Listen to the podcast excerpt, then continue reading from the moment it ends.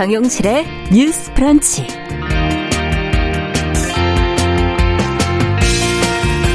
안녕하십니까 정용실입니다. 일본군 위안부 문제를 유엔에 맡겨서 해결하자고 제안해온 이용수 활동가가 이를 촉구하는 서한을 각국의 위안부 피해자들과 함께 유엔에 보내기로 했습니다.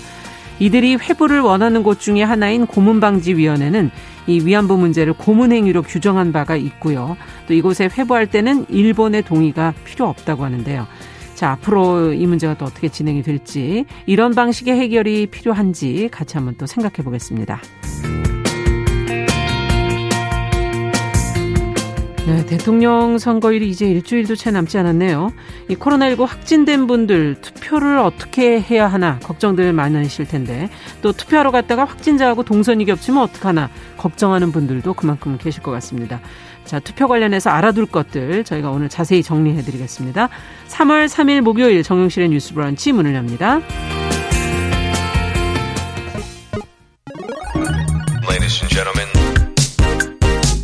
새로운 시각으로 세상을 봅니다. 정용실의 뉴스 브런치 뉴스픽.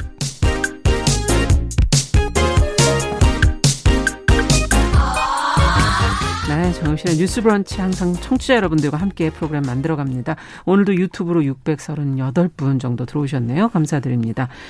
자, 첫 코너 뉴스픽으로 시작을 하겠습니다. 화요일, 목요일은 이 두 분과 함께하고 있는데요. 심호라 국민의힘 전 의원 안녕하십니까? 네, 안녕하세요. 자, 조성실 정치하는 엄마들 전 대표는 전화로 만나보겠습니다. 안녕하십니까? 안녕하십니까? 네, 아직 전화 연결이 안 된 것 같으네요. 잠깐, 잠시 후에 저희가 다시 한번 불러보죠. 어, 조성실 정치하는 엄마들 전 대표 들리세요? 네, 반갑습니다. 반갑습니다.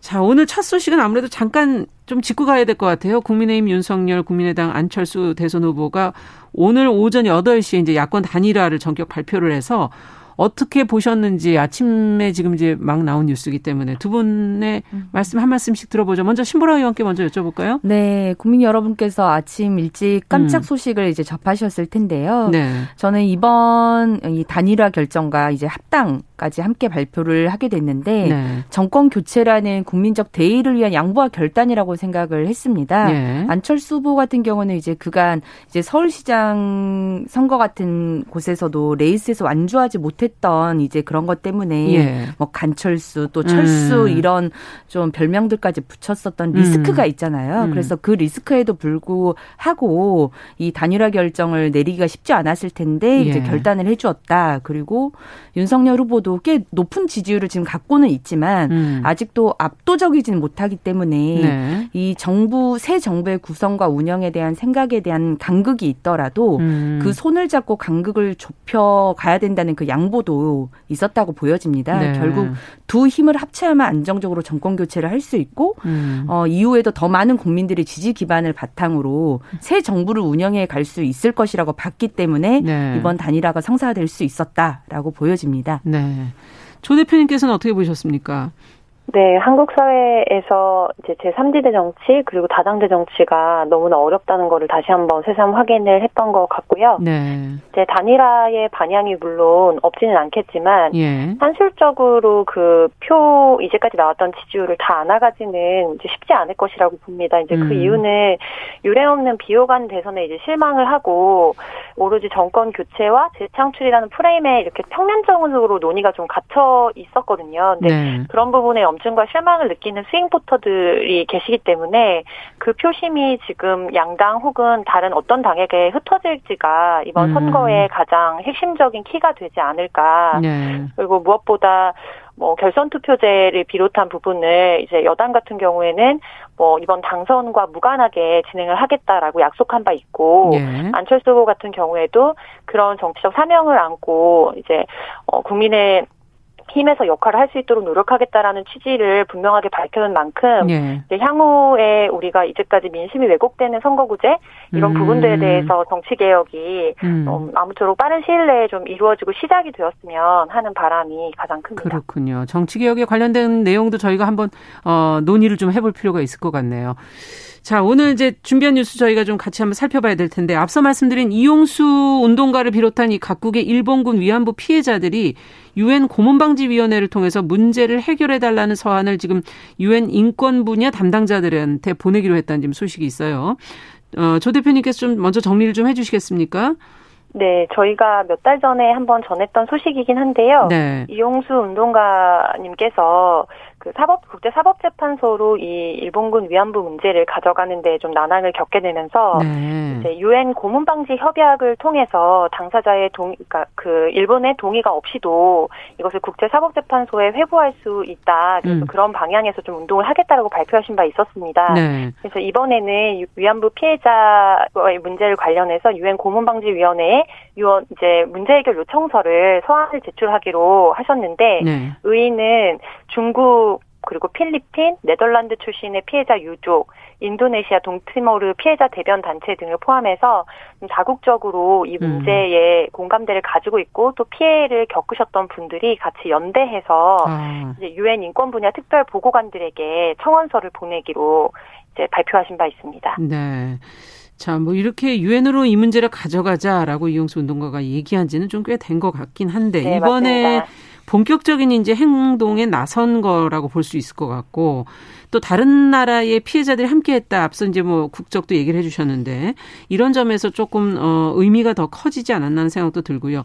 어 이런 방식의 해결의 필요성 두 분은 어떻게 보고 계시는지 신보라 의원께 먼저 좀 여쭤볼까요? 네, 어, 이용수 할머니 등그 위안부 피해 할머니들이 어쨌든 바라시는 것은 음. 국제사회로부터 이게 위안부 피해 어 이것들이 명백한 이제 고문이고 이었다. 국제 네. 협약을 위박 어, 위반한 것이다라고 하는 어떤 판단을 명확히 받고 그렇죠. 싶어 하시는 겁니다. 그렇기 때문에 이제 어 유엔 고문방지위원회 회부 음. 청원까지 이제 진행이 된 거고요.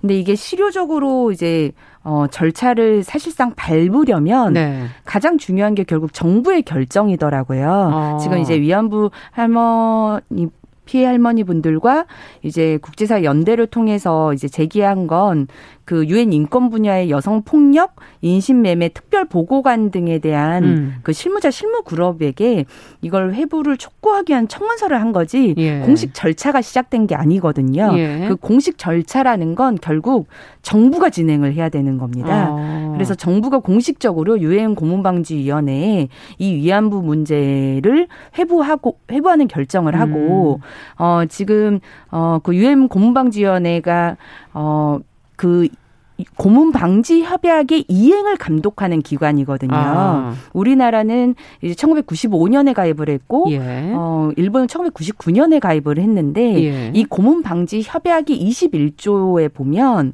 어떤 당사국이 이 협약에 따른 의무를 다른 당사국이 이행하지 않다고 보이는 음. 경우에 이 통보를 하게 되면 그 위원회가 그 통보를 수리하여 심리할 권능을 가지고 있음을 인정한다라고 네. 하는 내용이 있습니다. 음. 이 조항에 따라서 이 당사국 한국 정부가 그렇죠. 일본 정부가 이 고문 방지 협약에 따른 내용을 이행하지 않고. 있다는 통보를 공식적으로 해야 되는 된다. 거죠. 그럼으로써 절차가 음. 시작이 되는 겁니다. 음. 그래서 정부의 입장이 굉장히 중요한데 어 지금 이용수 할머니께서 어 10월 지난 10월에도 문재인 대통령에게 음. 어 이행을 해달라는 촉구하는 기자회견을 여셨어요. 네. 근데 이제 그때 이제 외교부의 입장은 어, 유엔 고문방지위원회를 통한 해결 절차 문제는 신중히 검토할 것. 음. 어, 그리고 지금도 위안부 피해자분들의 명예 존엄 회복을 위해 할 수 있는 노력을 다하고 있다. 음. 라는 정도 딱 원론적 입장만 갖고 있거든요. 예. 그래서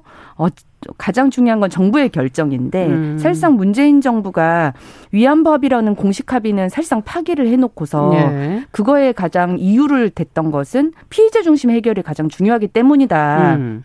라는 논리였는데 사실 피해자 중심의 해결에서 지금 피해자분들이 가장 원하시는 건 국제사회로부터 이런 판단을 듣는 것인데 이것에 대해서는 또 절차를 진행하고 있지 않는 음. 거죠.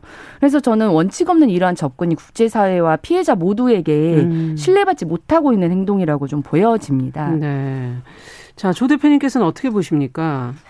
네, 앞서 이제 의원님께서 말씀하신 것처럼 음. 지난해 이 유엔 고문방지위원회를 통해서 우리가 해결 절차를 밟아가자라고 네. 정부에 간곡히 요청을 하셨을 때 외교부는 이제 역시 좀 원론적인 입장에 그쳤거든요. 네. 그래서 이게 결과적으로 유엔 고문 방지 위원회를 통해서 간다고 하더라도 음. 최종적으로는 국제 사법 재판소를 통해서 이군 일본군 위안 문제를 해결하자는 것이고 네. 그것은 외교적인 아마 여러 가지 종합적인 부담이 사실은 쉽지 않게 다가왔던 것으로 보입니다. 그러네요. 다만 현재 지금 우리가 우크라이나 상황을 보면서 네. 이제 전쟁이라는 것이 그리고 전쟁을 통한 민간인의 피해 음. 그 중에서도 여성과 어린이 노인들의 피해나 이런 것들에 대해서 굉장히 지금 예의주시하면서 다시 한번 민주주의에 대한 위협으로 느끼고 전 세계가 연대하고 있는 상황이잖아요. 그렇죠. 네. 역사를 통해서 우리가 많은 것들을 또 보고 다시 음. 한번 결단할 수 있는 것이거든요. 네. 제대로 정리되고 또 결단되고 매듭지어져야 새로운 역사가 또 시작될 수 있다는 점에서 음. 이제 차기 정부가 어떤 정부가 들어서든지 간에 음. 이 부분에 있어서는 정말 또 시기가 얼마 남지 않았습니다. 음. 그래서 어, 지금 살아계신 활동가 분들께서 정말 이 마지막 생의 목표와 또 이 사명을 좀 잘 완수하실 수 있도록 네. 적극적으로 협력하고 앞장서야 할 것으로 보입니다. 네, 정부의 역할이 상당히 중요하다라는 걸 두 분이 공통되게 얘기를 또 해주시네요. 또 다음 정부에서 또 어떻게 하게 될지 저희도 기대해 음. 보겠습니다. 자, 두 번째 뉴스로 좀 가보도록 할까요?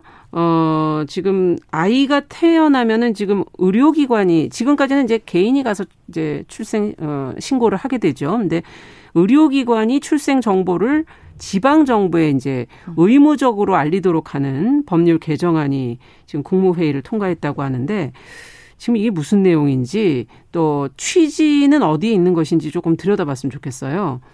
어, 어 신보라 의원께 좀 여쭤볼까요? 음. 네, 지난 2일 법무부가 출생 통보제 도입을 중심으로 한 가족관계 등록 등에 관한 법률 일부 개정 법, 일부 개정 법률안을 국무회의에서 통과를 시켰습니다.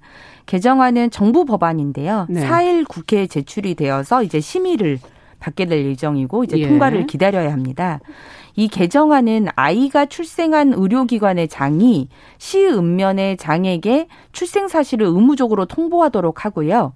시읍면의 장은 출생 신고가 됐는지를 확인을 해서 출생 신고가 안 된 아이는 출생을 직권으로 가족관계 등록부에 기록해야 한다는 내용으로 규정이 되어 있습니다. 네. 2020년 기준으로 출생 아동의 99.6%가 의료기관에서 태어나고 있는 만큼 예. 의료기관의 출생 통보, 통보를 의무화하게 되면 출생 신고 누락을 줄일 수 있을 것으로 전망이 됩니다. 음. 이번 개정안은 아동 학대를 방지하기 위한 취지에서 마련이 된 건데요. 예. 출생 후에도 부모가 출생 신고를 하지 않아서 적절한 의료 서비스나 교육을 받지 못하는 상황은 막겠다는 취지인 음. 겁니다. 출생 신고가 되지 않은 경우에 영유아 필수 예방 접종 등의 적절한 의료 조치를 받지 못하고요. 또 취학 연령이 됐는데도 학교에 가지 못하는 등의 방치되는 경우가 많이 발생을 해 왔습니다. 예. 이번 개정안으로 출생 신고 되기 전에 신체적, 정신적 학대 등으로 목숨을 잃는 아동을 줄일 수 있다는 그런 관측도 나오고 있습니다. 네. 얼마 전에 보도됐던 그 뭐 제주도였었나요? 예, 그죠? 맞습니다. 예, 딸들이 상당히 장성했는데 네. 아예 신고가 조, 자체가 네. 안돼 있었던 그런 사례들이 지금 이제 보도가 되면서 이제 이런 얘기들이 나오는 것 같은데요. 어떻게 보셨는지 이번 개정안 먼저 어, 조 대표님께 좀 여쭤볼까요? 네, 저는 정부가 이제 법무부에서 발표하고 국무 위원회에서 좀 통과시킨 출생통보제 같은 경우에는 적극 환영하는 입장이고요. 네. 이 영토 내에서 출생한 모든 아동이 뭐 신분, 국적, 법적인 지위와 무관하게 출생 등록될 권리를 가져야 한다라는 것은 네. 유엔 네. 아동 권리 협약 제7조에 이제 마련되어 있고 그거에 근거해서 지금 수년째 국내에 출생 통보제를 도입해야 된다라는 사회적 요구가 있어 왔습니다. 아. 네, 근데 이제 이 부분이 조금 첨예하게 약간 이해관계가 부딪히는 부분이 있는데 뭐 여러 가지 행정적인 부담 등도 있기 때문에 이제 의료계에서는 어 표면적으로 좀 여러 가지 이유 중에 한 가지로는 이렇게 출생 통보제를 했을 때 예. 자신의 신분이 노출되는 것을 꺼려하는 한부모의 경우 오히려 병원을 이용하지 않고 위험한 상황에서 출산을 하게 될 확률이 있, 다 아. 그런 부분들을 고려해야 된다라는 입장을 가져왔던 것으로 보입니다. 예. 근데 이게 그래서 좀 도입이 필요하다고 요구되는 게 또 한편에는 익명 출산제라는 것이 있거든요. 그러니까 비밀 출산제라고 해서 예. 모두가 다 비밀로 출산할 수 있는 것은 아니고 엄격한 조건을 마련하고 거기에 부합하는 경우 이제 그 생모의 어떤 신원이나 이런 것들을 자세하게 공개하지 않고 어. 혹은 등록하지 않고 출산을 등록할 수 있도록 하는 제 도예요. 예. 이두 가지를 이렇게 뭔가 둘 중에 하나를 선택하는 방식이 아니라 음. 이렇게 병행하는 방식으로 봐야 할 것으로 보이는데요. 네. 우선은 국회에 지금 법안이 조만간 이제 6일 정도로 예정되어 있었던 것 같아요. 넘어갈 예정이고 그럼 국회에서 또 절차를 밟아서 최종적으로 법안이 통과가 돼야 되거든요. 아직 통과는 안 된 건가요? 네네 네. 맞습니다. 그래서 이게 국회 전체위에서 또 통과가 의결이 돼야 되기 때문에 예. 그걸 통해서 출생 통보자가 우리 사회에 좀 어느 정도 안착이 될 필요가 있고 더불어서 비밀 출산제의 사회적인 이제 쟁점들이 좀 많이 있습니다. 예를 들면 부모, 그러니까 생모가 다시 익명으로 출산할 권리와 음. 아이가 이제 커서 성인이 되거나 자신의 어떤 근원에 대해서 알고 싶을 때 그것을 알 수 있을 권리가 충돌한다는 부분들이 있거든요. 네. 그래서 그런 부분을 우리 사회가 어느 정도의 선에서 법적인 안정망을 마련하고 사회적인 합의를 이룰 것인가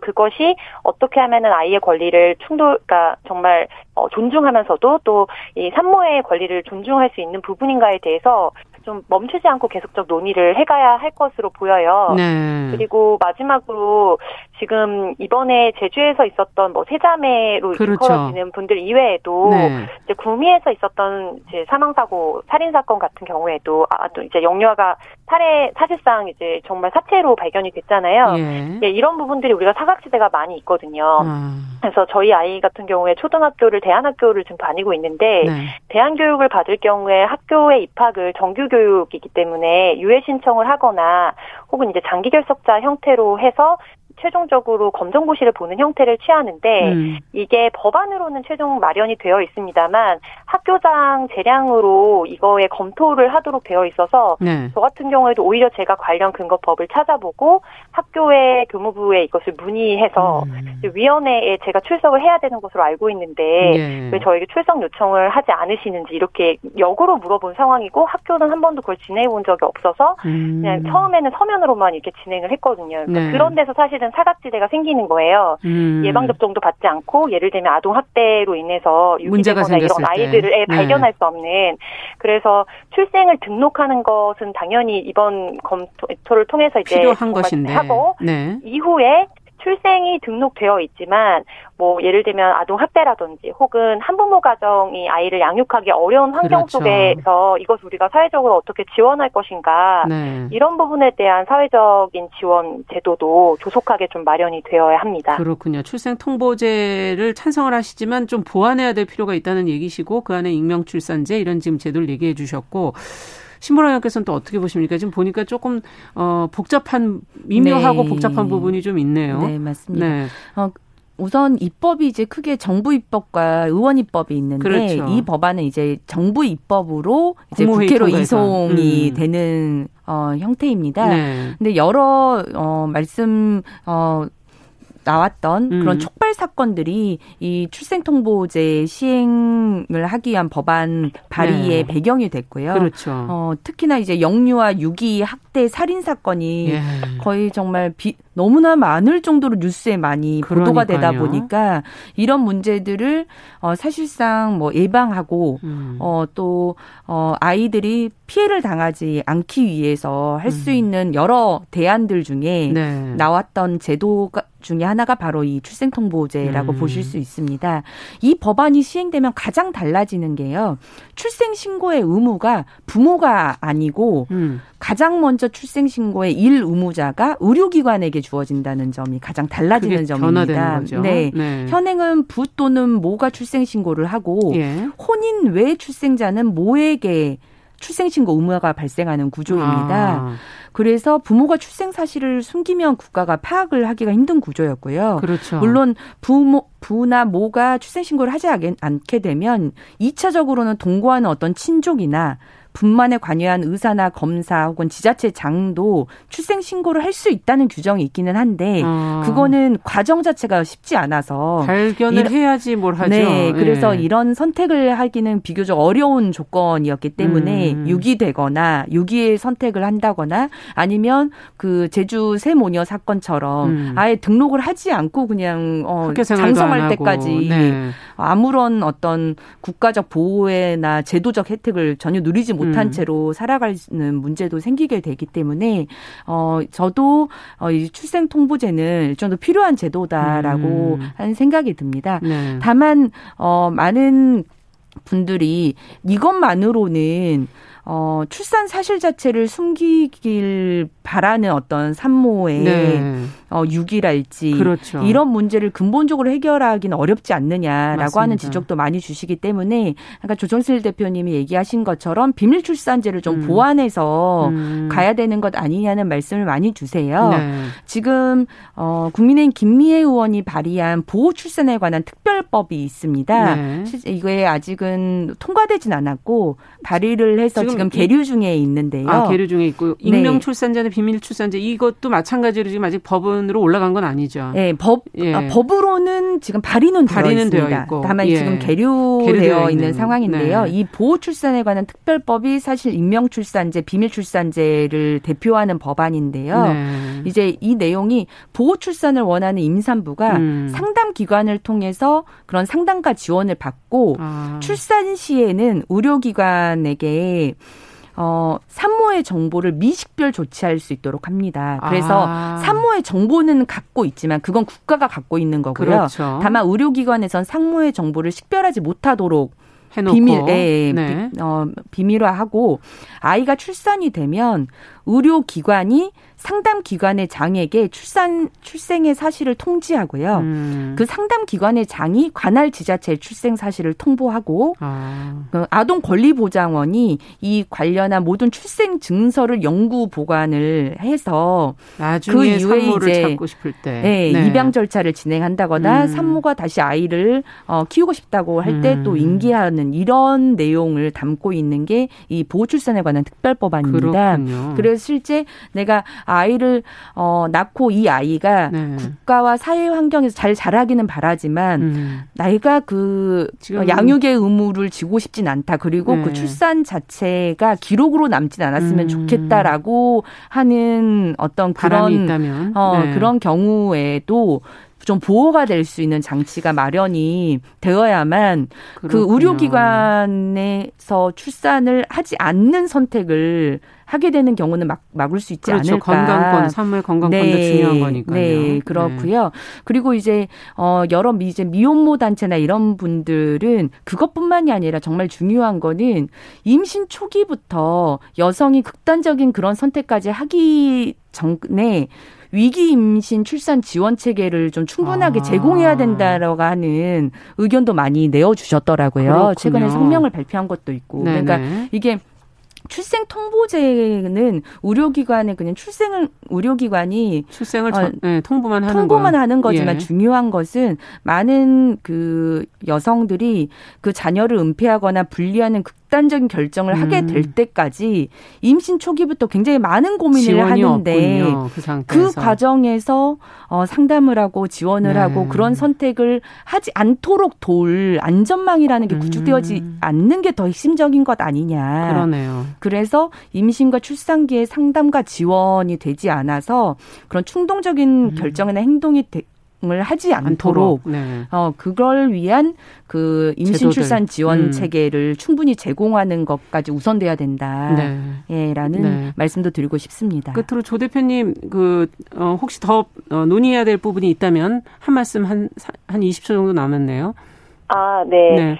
지금 그 우리가 출생 등록제를 도입하고 난 다음에 또 함께 논의해봐야 될 거는 보편적 출생 등록제거든요. 네. 그래서 이거는 조금 더 넓, 폭넓은 차원의 논의인데 네. 국내에서 태어난 이제 난민의 아이들이라든지 이런 아. 경우에 출생 등록이 되어 있지 않아서 정말 그렇죠. 폭력에 노출되거나 건강권을 찾을 수 없고 이런 위험들이 있습니다. 네. 그래서 우리 사회가 좀 더 넓은 품으로 우리가 이전에 다른 사회에서 받았던 어떤 그렇죠. 도움과 혜택. 헌신 혜택 네. 이런 것들을 흘려보낼 수 있는 음. 정말 그런 넓은 품이 되었으면 좋겠다 이런 음. 바람과 함께 오늘 방송 마무리할 수 있을 것 같습니다. 네.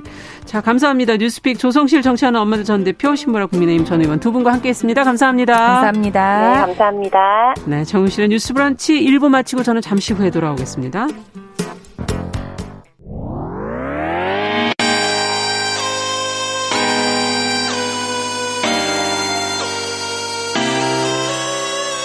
어떤 사람들은 삼루에서 태어났으면서 자신이 삼루타를 친 것처럼 생각하며 살아간다라는 음. 말이 있어요.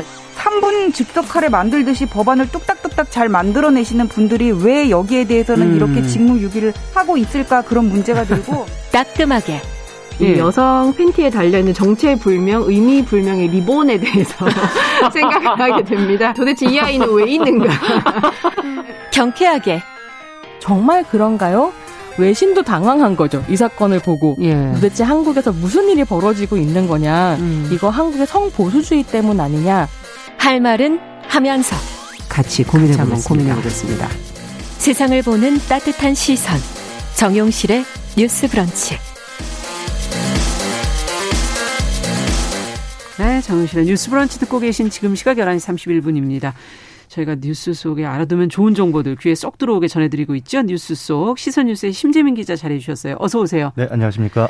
오늘은 어떤 내용부터 좀 살펴볼까요? 네, 이제 먼저 확진자 폭증 속에 이제 사전 투표는 이틀 남았고요. 아, 맞아요. 본선거는 6일 정도 남은 제20대 대통령 선거 관련 내용입니다. 네. 네, 코로나19 확진자와 격리자의 경우 투표를 어떻게 해야 하나 궁금하신 분들 많으신데요. 방송 잘 들으셔야 되겠는데요. 네. 네. 오늘 지금도 막 듣고 계실 수도 있는데 첫 소식으로 확진자와 격리자의 대선 투표 방법에 대해 좀 알아보겠습니다. 네. 지금 코로나19 확진자 수가 예상보다 지금 계속 네, 빠르게 지금 맞습니다. 증가하고 있어요. 뭐 22만 명의 육박을 일찍 일찍이 했고 네. 어, 지금 투표나 이 당국의 지침이 어떻게 나올까 지금 다 기다리고 계신 네네. 네. 상황이잖아요. 네. 정리를 좀 해주시죠. 네. 먼저 질병관리청은 지난 2일 어제였죠. 확진 격리자의 선거권 보장을 위해 제20대 대통령 선거 등을 위한 외출을 질병청장이 정하는 외출 사유로 공고했습니다. 아. 이에 따라 확진자와 격리자도 일정에 맞춰 외출 후 투표가 가능하고 입원 중인 중환자도 원칙적으로는 외출이 허용됩니다. 아, 그러니까 외출의 형태로 네. 이걸 질병청장이 정하는 외출 사유로 네, 그렇습니다. 네. 그러면 일정은 어떻게 됩니까? 확진자와 격리자 투표 일정이 뭐 처음에 좀 다른 것 네, 뭐 시간인지 뭔가가 다르죠. 맞습니다. 네. 분리해서 실시하게 되는데요. 네. 확진 격리 유권자는 선거 당일이나 사전 투표 이틀째인 5일 오후 5시부터 선거 목적으로 외출할 수 있으며 네. 투표를 마치면 즉시 귀가해야 합니다. 예. 네, 그리고 사전 투표에 참여하는 확진 격리자는 5일 오후 6시 전까지 사전 투표소에 도착해야 하는데요. 선거 당일에는 오후 6시부터 7시 30분까지 주소지 관할 투표소에서 투표할 수 있습니다. 네. 그리고 일반 유권자의 투표 시간은 오전 6시부터 오후 6시까지니까 어떻게 보면 일반인과 확진 또는 격리자를 분리하기 위한 조치를 어, 보입니다. 그러네요. 그러니까 네. 사전 투표 때는 이틀이 저희가 주어져 있는데 네. 금토 그 중에서 두 번째 날인 오후 아니 5일 오후 5시부터 나오셔서 6시 전에 사전 투표소에 네, 도착을 해가지고 네. 거기서 이제 투표할 수 있는 네, 거고, 수 있는 거고 본 투표 당일에는 어 이, 오후 6시부터, 6시부터 7시 30분까지 네. 다른 시간으로 네, 1시간 네. 30분 동안 투표할 네, 사전 투표는 아무 데서나 해도 되잖아요. 네, 맞습니다. 그렇죠. 네. 그리고 이제 본 투표는 자신의 주소지에서 주소지에서 네. 네.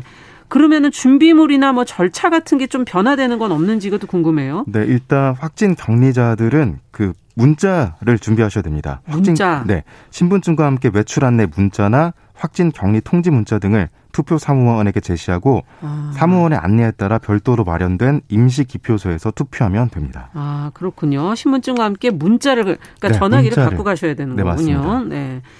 자 그러면 일반 투표와 시간이 이제 분리됐으니까 안내를 좀 해줘야죠. 어딘지 또 모르시고 네, 찾고 그럴까봐 이게 또 우려스럽네요.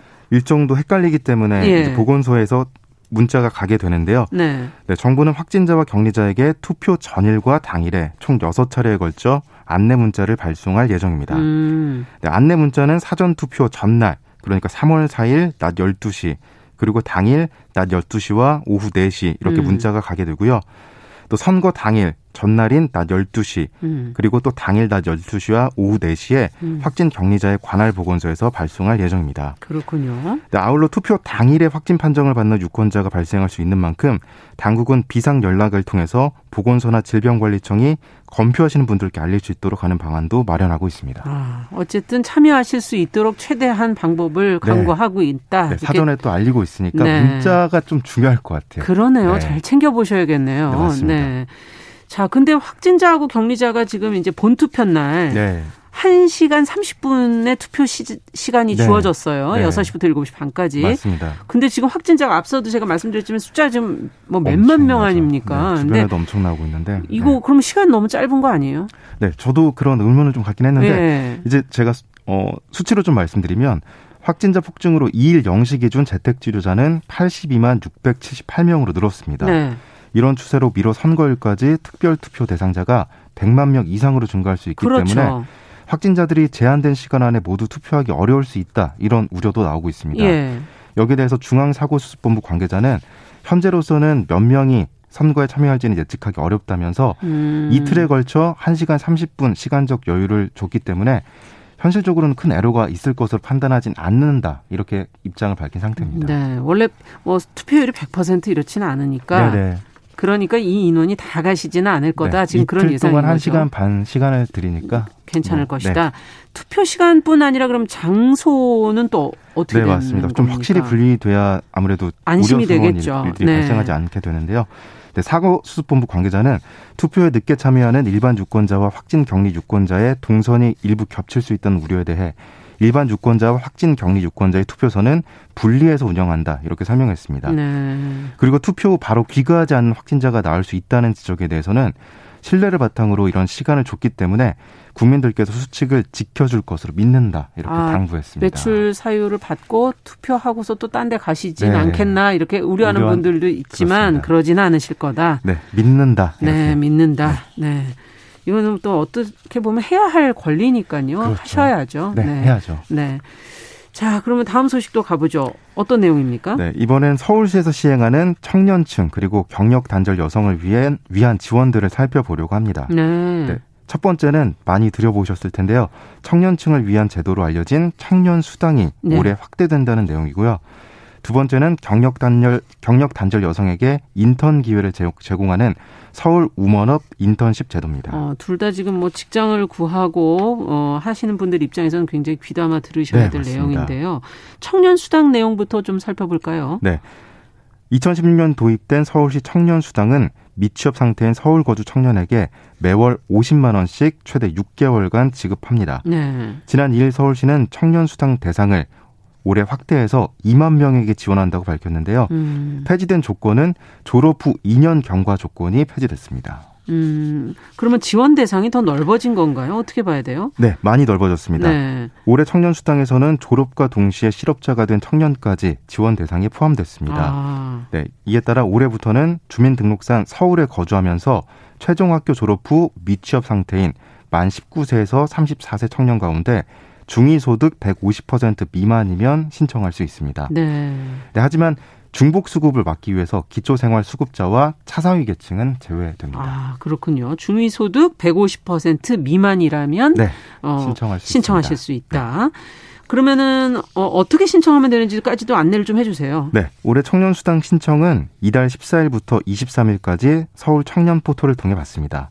그리고 첫 지급일은 4월 29일인데요. 네. 시는 주 26시간 이하 또는 3개월 이하 단기 근로자를 우선 선정할 방침으로 일하는 청년이 꿈을 향한 노력에 더 집중할 수 있도록 이런 취지를 마련했습니다. 네, 서울 청년 포털에서 신청하시면 되고 네. 어쨌든 단기 근로자를 먼저 선정하신다 그러니까 네네. 네. 좀 지원을 하시면 도움이 네. 올해는 졸업 후 2년 경과가 폐지됐다. 여기 그러니까 졸업하면서 바로 네, 바로 네. 신청할 수 있다. 자, 그러면은 근데 사실 이렇게 금전적 지원보다는 취업으로 연계되는 네, 지원을 좀 해야 되는 거 아니냐 비판들이 있잖아요. 맞습니다. 먹이를 계속 줄 게 아니라 예. 잡는 법을 알려줘야 될것 그렇죠. 같은데요. 서울시에 따르면 청년 수당은 작년까지 총 7만 2천여 명에게 지급됐습니다. 그리고 서울시 조사 결과에 따르면 2020년 수당을 받은 청년의 절반 이상 음. 52.8%가 취업 그리고 창업에 성공했으며 아이고. 이 중에 70%는 정규직인 것으로 나타났습니다. 좋은 결과들이 있네요. 네. 그래서 네. 올해 역시 서울시는 접수 단계부터 음. 서울 영테크 등 청년 지원 정책 및 프로그램을 연계해 주고 주거지 근처의 권역별 청년센터 오랑을 통해서 맞춤형 상담도 지원합니다. 그러니까 취업을 도와줄 수 있는 것이 많네요. 여기저기 지금. 네, 맞습니다. 잘 활용을 하시는 네, 것도, 활용하는 것도 예, 방법 중에 하나겠죠. 그러네요. 네. 그러면 여성을 위한 정책도 좀 아까 서울 우먼업 인턴십 네. 경력 단절 여성을 위한 제도. 네, 맞습니다. 네. 서울 우먼업 인턴십은 직무 현장에서 일 경험을 쌓고 자신감을 회복해 재취업에 성공할 수 있도록 돕는 제도입니다. 네. 작년 9월에서 12월 시산학 공공기관에서 운영된 일기, 일기 인턴십 에는 총 62명이 참여했는데요. 네. 올해는 민간 기업으로 인턴십을 확대해서 사전 모집을 거쳐 5인 이상의 서울 소재 기업 79곳을 참여 기업으로 선정했습니다. 어, 민간으로 확대됐군요. 네, 그렇습니다. 네. 그러면은 어떤 과정을 거치면 거치게 되는지 이제 한번 여기에 참가를 하게 되면 그리고 네. 인턴을 하면 원래 급여를 받나요? 급여도 받을 수 있습니다. 예, 어떻게 네. 됩니까? 인턴으로 선발되면 4월 1일부터 3일 동안 사전 직무 교육을 거쳐 참여 기업에 정식 배치됩니다. 모집 인원은 100명 중 58명, 그러니까 58명은 음. 일 8시간 근무하는 전일제, 전일제로. 전일제 투입이 되고요. 42명은 6시간과 4시간 시간제 근무를 하게 됩니다. 아. 네, 3개월의 현장 실습 기간 동안 서울시 생활임금 기준에 현장 실습 지원비 약 200만 원 정도가 지급되는데요. 어, 괜찮네요. 네. 네, 그리고 시는 인턴십 종료 후에 역시 마찬가지로 전문 상담사를 배치해 맞춤형 취업 정보를 제공할 계획입니다. 네. 지금 보니까 전일제가 58명, 42명이 시간제. 네, 그렇습니다. 시간제도 있는 만큼 사실 아이 키우는 것 때문에 경력 네. 단절 되신 분들이 많기 때문에 맞습니다. 지원을 하시면 좋지 않을까 이런 생각이 드는데요. 네. 어, 신청 뭐 기준 같은 게 혹시 있나요? 네. 일단 모집 대상은 서울시 거주자 중 직무 관련 민간 및 공인 전문 자격증을 소지하거나 관련 경력이 있는 만 30세에서 49세 경력 단절 여성으로 모집 분야는 홍보 마케팅, 디자인, 재무 회계, 정보 기술 등입니다. 음. 네, 세부적인 내용은 서울, 서울 우먼업 인턴십 사이트에서 확인할 수 있습니다. 네, 서울 우먼업 인턴십 사이트 들어가셔서 네. 한번 더 확인해 보시면 좋겠고요. 네. 마지막으로 뭘 살펴볼까요? 네, 식품 안전에 대한 내용을 아, 좀 준비했습니다. 네. 최근 이제 봄 기온 날씨가 좀 좋아지다 보니까 예. 저만 해도 막 주말이 되면 바닷가로 조개구이 먹으러 가자, 아, 조개찜 그래. 먹으러 가자 이런 네. 소리가 많은데 조개류 먹을 때 봄철에는 좀 각별히 조심해야 될게 아, 바로 아, 패류 독소입니다. 패류 독소 이거 뭐 뭐더라? 네, 패류 네. 독소가요.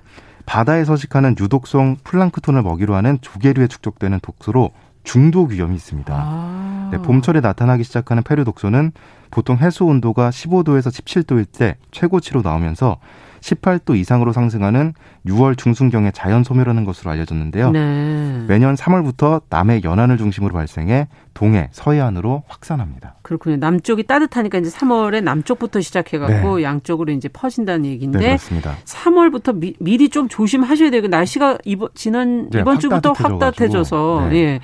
그러면 이걸 먹으면 어떻게 된다는 건가요? 네. 페리독소가 축적된 조개를 먹으면? 네, 일단 페리독소는 중독 증상에 따라 마비성, 설사성, 기억 상실성 독소로 구분되는데 우리나라에서는 마비성 페류독소가 자주 발생합니다. 아. 마비성 페류독소를 섭취하면 30분 이내에 입술 주위가 마비되고 이후 증상이 얼굴, 목 주변으로 퍼지면서 두통과 구토가 발생할 수 있습니다.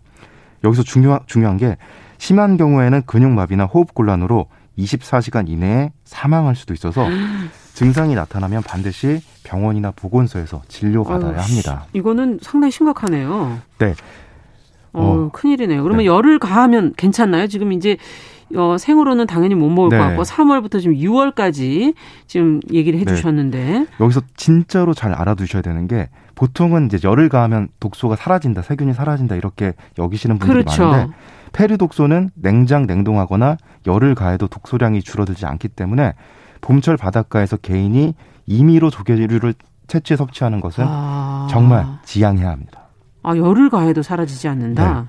네. 이 큰일이네요. 그러면 일단은 안 드셔야 되겠는데 어떤 종류들인지 뭐 좀 조금 더 구체적으로 얘기해 주시면 좋을 것 같아요. 네, 맞습니다. 그래서 시, 식약처는 조개류 채취와 유통 섭취에 주의를 당부했는데요. 네. 특히 오는 6월까지 홍합, 백합, 바지락, 가리비 등 이메페리와 멍게, 미더덕 등 피낭류에 대한 채취와 유통 섭취에 주의해야 한다고 강조했습니다. 아.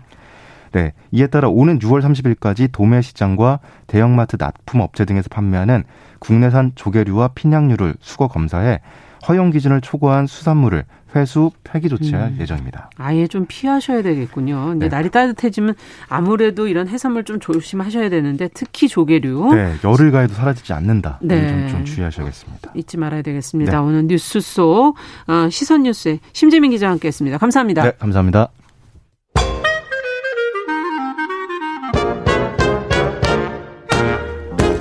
모두가 행복한 미래 정용실의 뉴스 브런치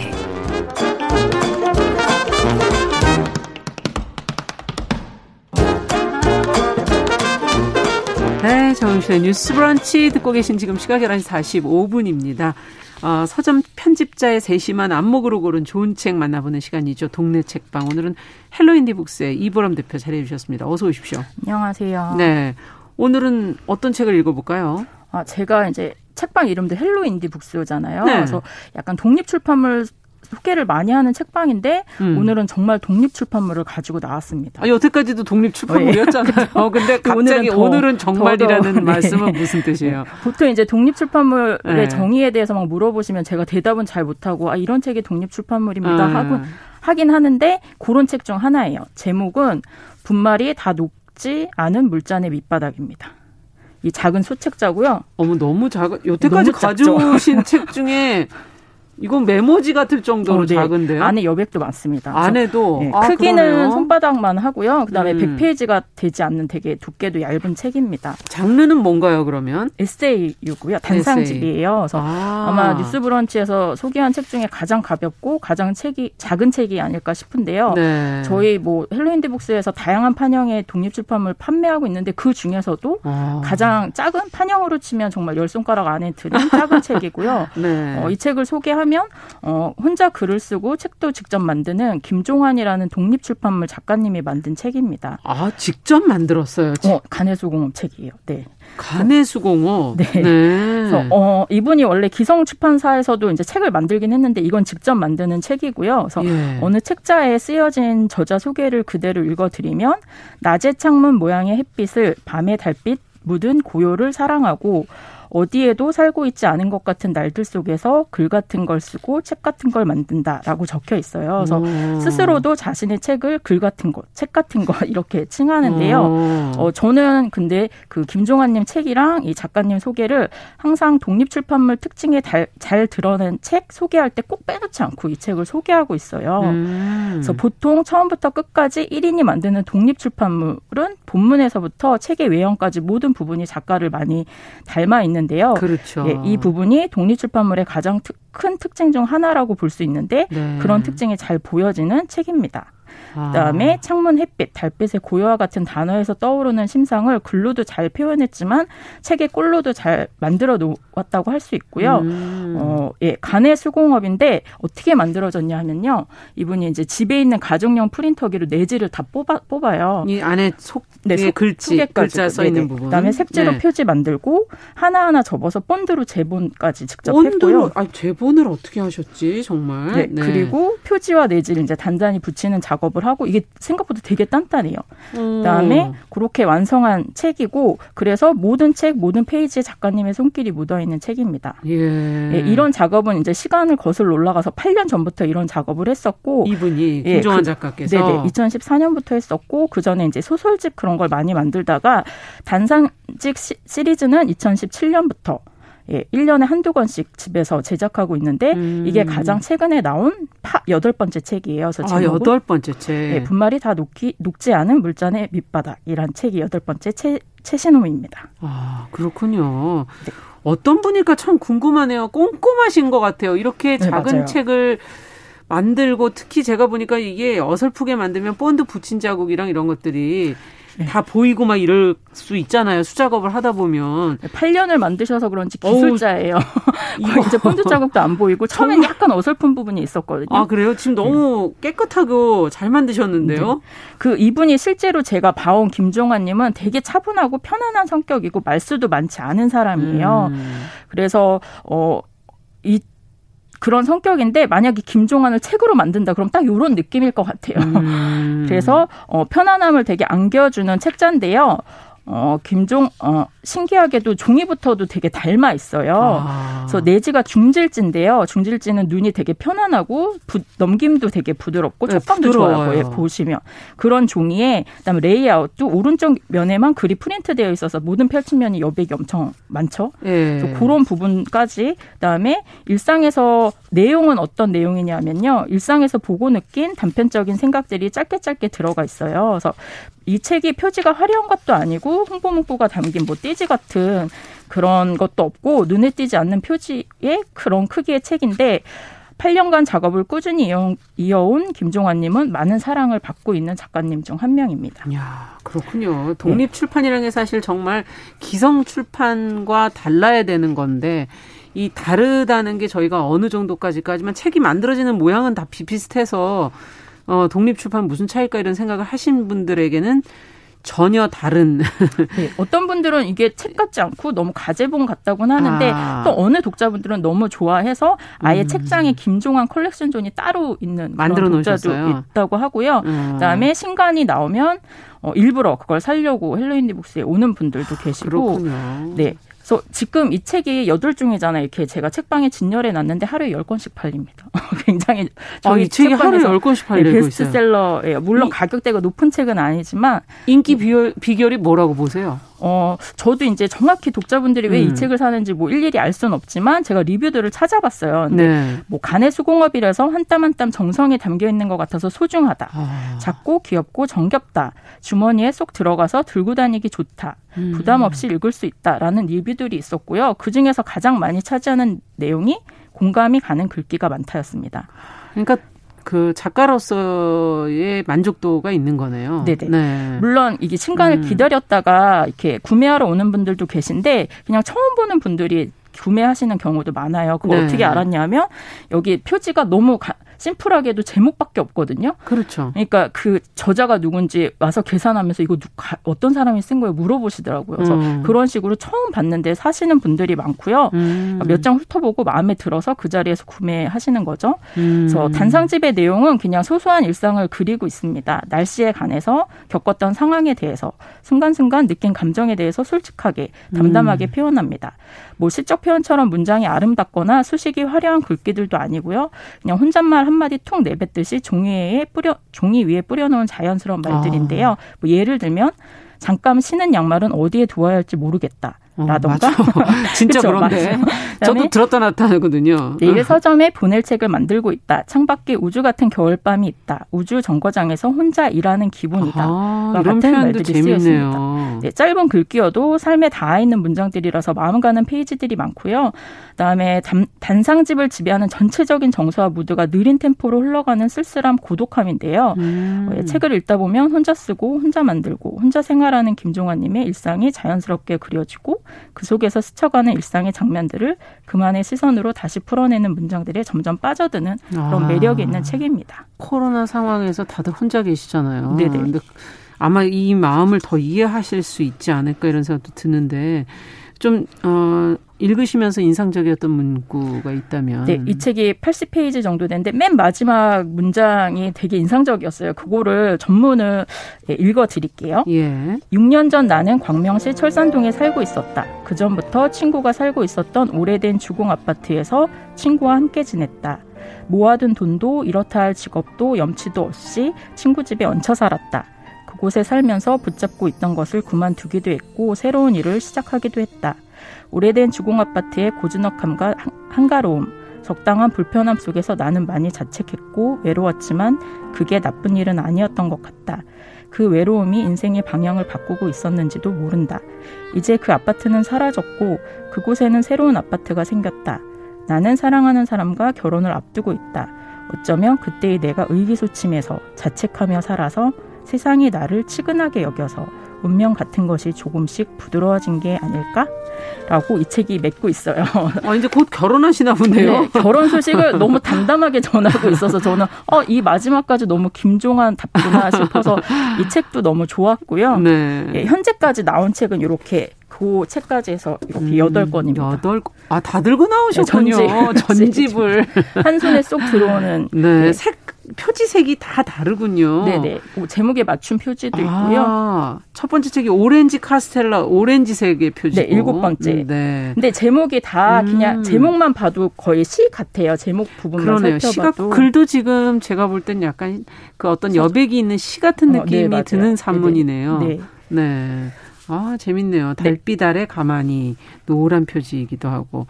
근데 제목이 그냥 음. 정서적으로 지은 건 아니고 다 이유는 있어요. 그래서 어. 지금 여덟 번째 분말이 다 녹지 않은 물잔의 밑바닥 같은 경우에는 네. 다 녹지 않고 마음의 밑바닥에 가라앉아 있는 누군가의 말이나 감정을 표현한 아. 글귀들이어서 그렇게 제목이 지어졌고요. 네. 오렌지 카스텔라는 뭘까 싶었는데 그러니까. 어느 날 오렌지 맛 나는 카스테라를 사서 먹었더니 오렌지 맛이 안 나더래요.